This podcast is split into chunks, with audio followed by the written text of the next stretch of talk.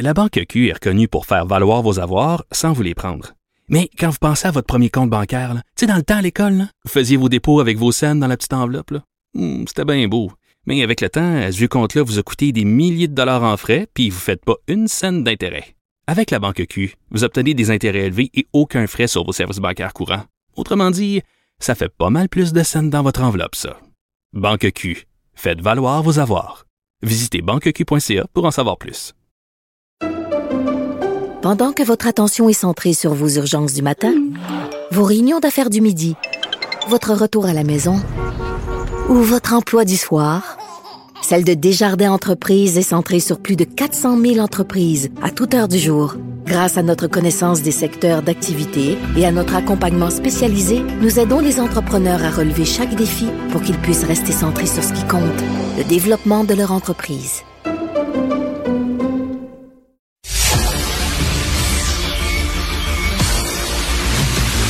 Jean-François Lisée. On va juste dire qu'on est d'accord. Thomas Mulcair. Je te donne 100 raison. La rencontre. C'est vraiment une gaffe majeure. Tu viens de changer de position. Ce qui est bon pour Pitou est bon pour Minou. La rencontre. Lisée. Mulcair. Tiens, monsieur, une euh, petite question qui me fait sourire aujourd'hui. Le 4 mai, c'est le Star Wars Day. Je vous demande, est-ce que vous êtes Star Wars ou Star Trek? Star Trek? Jean-François. Ah, moi, je suis les deux. Je suis les deux, puis je, je vais te dire, euh, je suis aux deux. Hein. Et puis, euh, je, vais te dire que, euh, d'abord, c'est quand même extraordinaire que nous, on, on est assez vieux Oui. pour avoir vu les premiers. Hein. Tu disais tout à l'heure, on était adolescents au premier Star Wars, au, au premier Star Trek à la télé. Et donc, pendant toute notre existence, il y a eu des itérations de ces univers-là qui Ouais. se sont développés, qui a eu, euh, comme tu dis, des, des, des produits dérivés, etc. Moi, j'ai jamais collectionné les... les, euh, les, les, euh, Évidemment, j'ai eu des Legos. J'ai eu des Legos, puis euh, j'ai collé euh, le premier Star Trek euh, euh, dans, dans les, les maquettes là, quand j'avais 16-17 ans, mais ensuite, j'ai comme arrêté. Mais j'ai jamais arrêté de les écouter. Et, et donc, Ah, c'est oui. comme un univers parallèle que, que je connais, qui évolue de décennie en décennie, et ça fait partie de ma culture, puis de la conversation qu'on peut avoir ensemble. Qu'est-ce que tu as pensé de la dernière trilogie par rapport à la première? Oui. ça? Bon, tu sais, c'est ça, ça, ça nous habite aussi. Alors, je trouve ça assez, euh, je trouve ça bien, moi, que ça, ça, fasse partie de notre existence. Je, je savais que t'étais un geek, dans le fond. Je le savais. Euh, Tom, Star Wars ou Star Trek? Oh, Star Trek, come on. Pourquoi? ah, ben, depuis la première série, puis par ailleurs, c'est vraiment juste la première série que j'ai aimée. Euh, mes enfants ont grandi avec Next Generation, littéralement, et ils sont des fans. Et maintenant, mes petits-enfants sont absolument des fans Ah euh, oui? de Star Trek. Euh, Star Wars, j'aime bien. Euh, j'ai j'ai vu le premier film quand il est sorti. J'ai trouvé ça vraiment vraiment bien, mais ça me fatigue Les- euh, les les, fa- les trucs. Les fans de Star Trek sont un peu méprisants quand ils parlent de Star Wars. C'est comme des affaires d'enfants. Puis tu l'air que Star Trek, c'est de la philosophie. c'est de la philosophie, c'est profond. ouais, puis euh, faut faut pas oublier non plus que Shatner, non seulement il est allé dans l'espace, mais c'est un gars de Montréal, hein. Oui, Euh. Et, et en, plus, euh, il est encore bien là. C'est tout un phénomène ce mec-là. Il a plus de 90 ans, puis c'est comme le Ever Ready Bunny là. Il continue, puis il donne des entrevues, puis il parle de tout. Mais toute blague à part, j'ai toujours trouvé l'original très bien. Puis ça a bien vieilli. Tu sais, a- juste l'idée de, il y avait une, une femme qui tapait une machine, puis un gars de l'avenir, du, du futur qui arrive, il touche la machine, il, il, il le bidule un peu, puis là, tout d'un coup, tu peux parler avec la machine à écrire, puis ça va taper ce que tu dis. Je me dis, ben, 20 ans plus tard, c'était une réalité. Ben Et oui. le- tout ce qui tout ce qui nous manque, c'est la téléportation. Euh, Ça, ça s'en vient. Oui, exactement. Puis les autos qui volent. Euh, Jean-François, parlant de Syrie, on a l'impression d'être dans un épisode de la, la serveuse écarlate parce qu'il y a des femmes qui vont euh, partir des États-Unis et venir au Canada, pays libre, pour se faire avorter. Qu'est-ce que tu en penses? Ah, je pense qu'on vit une, une régression politique euh, incroyable aux États-Unis parce que tu sais que bon, été très long là que les conservateurs réussissent à avoir la majorité euh, à la cour, mais c'est un travail de, de 30 ans euh, d'arriver à avoir une majorité qui va renverser donc cette, cette, cette décision historique Roe v. Wade. Et ce que ça fait, c'est que ça rend pas l'avortement illégal, mais ça renvoie aux États la, décision de légiférer en matière d'avortement. Et là, il y a dans 16 États américains, ils ont voté des trigger laws, des, des lois en attendant que la Cour suprême se prononce. Et dès que la Cour suprême va se prononcer, leurs lois sont déjà votées, ils vont entrer en vigueur pour rendre illégal l'avortement. Et là, ça veut dire que les femmes qui habitent dans, à peu près la, moitié des États américains, donc de ces 16-là, il y en a d'autres qui ont des lois qui sont en train d'être votées, hmm. vont être obligés de, évidemment qu'ils vont continuer à se faire avorter, évidemment que c'est un besoin. Ben, ils vont être obligés de faire comme à l'époque, prendre l'autobus et aller dans un autre État qui lui permet l'avortement. Il y a déjà des cliniques euh, au Texas et ailleurs qui ont des qui, ouvre des cliniques dans d'autres États où euh, ça va rester légal. On sait que ça va rester légal en Nouvelle-Angleterre, ça va rester légal en Californie, ça va rester légal à Seattle et évidemment au Canada. Et donc, tout ce qu'on fait, c'est obliger ces pauvres femmes à, euh, à se déplacer pour avoir droit à, au contrôle de leur, de leur corps. Tom, qu'est-ce que tu en penses?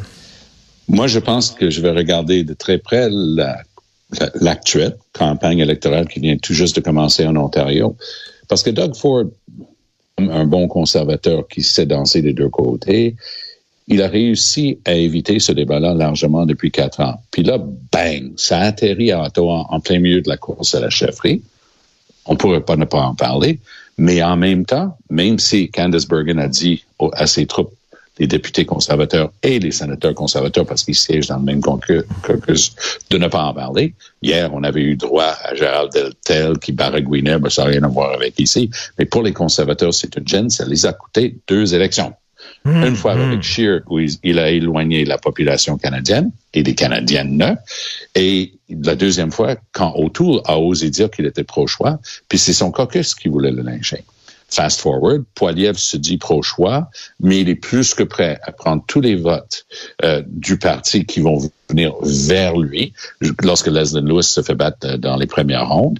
Donc, il peut pas mettre à dos complètement le mouvement dit pro-vie, en Ontario, imagine Doug Ford en train de marcher sur la pointe des pieds, ça doit être très délicat, mais il marche sur la pointe des pieds autour du dossier de l'avortement il permet à ses députés d'assister à des financements mus par le mouvement anti-pro-vie.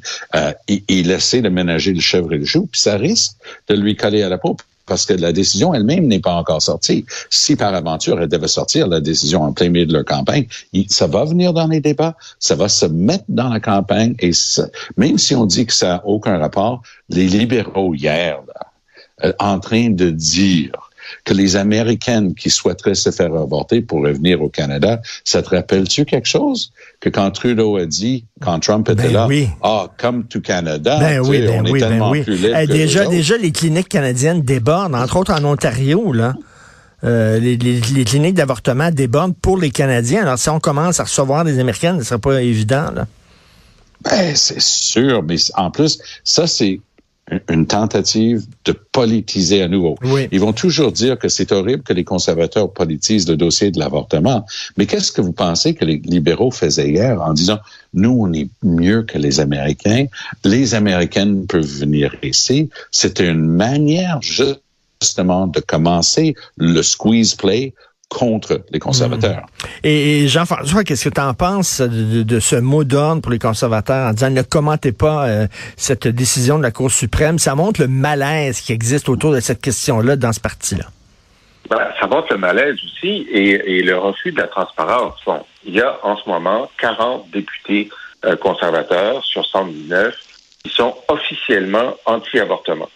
Euh, lorsqu'il dépose des projets de loi euh, qui se rapprochent de ce de, de, de par exemple, il y avait un projet de loi pour interdire euh, l'avortement pour le sexe, hein, qui ça, ça, ça débat. Ben là, c'était 80 députés conservateurs qui étaient qui étaient pour. Donc, il y a, il y a quand même une réalité à l'intérieur du Parti conservateur et le mouvement anti-avortement, chaque année, essaie de placer ses pions dans tous les comtés pour avoir de plus en plus de candidats. Alors, Jean Charest, par exemple, on lui, il est pro-choix, il l'a dit, mais il prend la même position que qu'O'Toole et que d'autres avaient avant lui. Il dit, écoutez, moi, c'est sûr que je proposerai rien sur l'avortement. Bon gouvernement va voter contre, mais si j'ai des députés qui veulent présenter des billes privées, je n'interdirai pas qu'ils le fassent.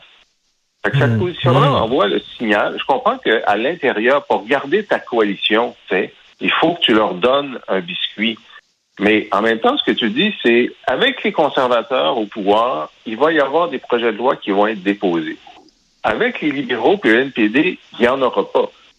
C'est quand même euh, pour, pour quelqu'un qui vote en fonction de cet enjeu-là, hmm. et plus l'enjeu devient important sur la place publique, plus ça a un impact. Ben, c'est sûr qu'avec les conservateurs, tu as un petit risque, mais avec les autres, tu n'en as pas. Tout à fait. Exactement. Et tout ça montre à quel point la montée d'une certaine droite, euh, vraiment des c'est pas abstrait, c'est pas théorique, le Tom. Ça a des impacts sur la vie des gens, la vie quotidienne des gens. Là. Oui, puis j'étais là pendant 12 ans à la Chambre des communes. Je peux te dire qu'ils cherchaient toujours une craque quelque part où ils pouvaient mettre un pied de biche pour commencer à travailler contre les, la liberté euh, de choix ici au Canada. Les conservateurs ont présenté pendant mes 12 ans, oh, je dirais au moins une demi-douzaine de tentatives différentes. Harper disait toujours qu'il était contre, mais ses députés n'en avaient cure. Ils faisaient des projets de loi privés. Et le projet de loi privé disait la commission parlementaire, telle affaire, va siéger pour déterminer euh, à quel moment la vie commence. Euh, il y en a un autre qui disait, ben nous, on est contre l'avortement lorsqu'il s'agit de choisir le sexe de l'enfant. Donc, c'est sûr que c'est un autre sujet. C'est hmm. sûr que c'est répugnant quand on pense à ça. Mais si tu fais venir les gens pour voter pour ça, c'est pour ça que Candice Bergen parle des les groupes anti-avortement et considéré avoir une fiche parfaite parce qu'elle a toujours voté pour ces trucs-là. Mais quand tu commences ce jeu-là, parce que c'est un jeu politique, tu es en train d'essayer d'amener des gens sur un terrain où ils vont voter contre le droit d'une femme de choisir. Puis, hmm. je veux juste ajouter une chose. C'est que les gens qui n'ont jamais connu cette époque-là savent pas qu'avant que des gens vaillants, courageux, comme Morgan Morgenthaler, se tiennent debout et disent ça, c'est un droit des femmes d'être traitées par son médecin pour, pour sa situation et l'avoir sécuritairement. Il y avait des milliers de femmes par année qui mouraient ben après des interventions botchées. par des gens non, pas, de formation, avec des septicémies, avec des ben, infections généralisées dans le corps. Tom, les gens savent pas ça. C'est la, la, servante écarlate de Margaret Atwood, c'est exactement ça. Messieurs, aujourd'hui, si vous avez un peu de temps libre devant vous, faites le mot croisé du New York Times parce que c'est une édition spéciale Star Wars contre Star ah Trek. Alors, ils ont fait ça. Tous les mots qui ont été choisis, c'est Star Wars, Star Trek. Euh, alors, bon, bon mot croisé à vous deux. Merci, bonne journée. Bonne journée. Salut, Salut bye.